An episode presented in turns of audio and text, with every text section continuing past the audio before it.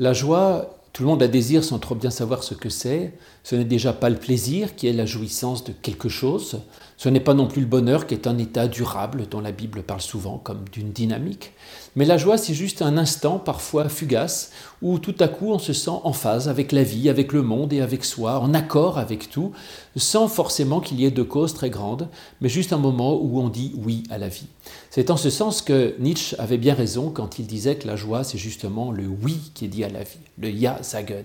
Et dire oui à la vie, c'est dire oui à la vie avec tout ce qu'elle a, sans trop se poser de questions de savoir ce qui va devenir, ce qui est bien, ce qui est mal, mais juste un moment de, de tranquillité où on adhère à la vie et on dit oui, on accueille la vie comme elle est. Et ce oui peut être, euh, je vous ai dit, sans nécessairement de cause, sans que ce soit rationnel, ça peut être euh, d'aimer la vie comme elle est, avec le bien comme avec le mal, c'est-à-dire où on aime la vie dans son ensemble. Et on pourrait dire que c'est comme la musique, on n'écoute pas que des musiques gaies, que des danses ou que de la variété, on aime aussi parfois écouter de la musique euh, plus triste, des requiem ou des passions. Eh bien, on peut aimer toute la musique comme ça, les musiques gaies comme les musiques tristes, et aimer la musique comme on peut essayer d'aimer la vie avec ses moments de joie et ses moments de peine. Et donc la naissance peut être une belle chose, et la mort peut être aussi une belle chose, et tout cela fait un tout qui est la vie, et la joie consiste à savoir dire oui à la vie.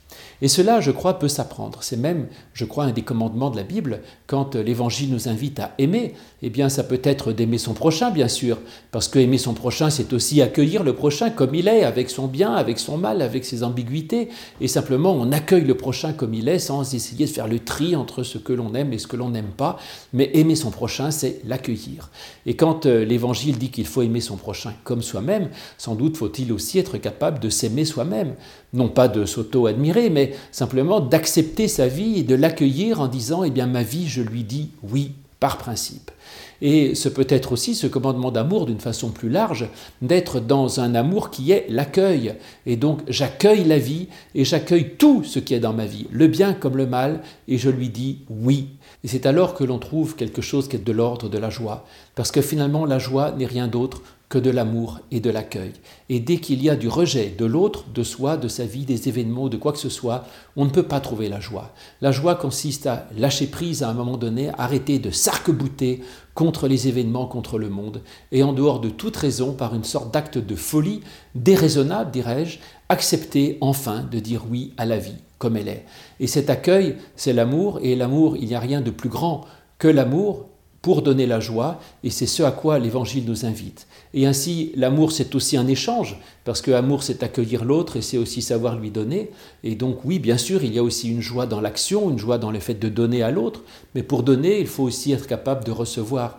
Et donc, la joie est avant tout une façon de se mettre en relation avec le monde, et d'enlever tout ce qui fait obstacle entre le monde et soi, entre sa vie et soi, entre les autres et soi, pour être dans une sorte de, de, de relation simple et d'adhésion avec le monde, avec la vie, avec ce qui se passe, avec l'univers et avec tout ce qu'il y a, et d'arrêter de s'agacer, de s'énerver, de s'arc-bouter contre toute chose, en pensant que le monde devrait être différent de ce qu'il est. Et ainsi, voici la joie. La joie de donner, la joie de recevoir, la joie d'être en relation, la joie d'aimer et d'être aimé. Et c'est là le secret de la joie, c'est aussi ce à quoi nous invite tout l'Évangile.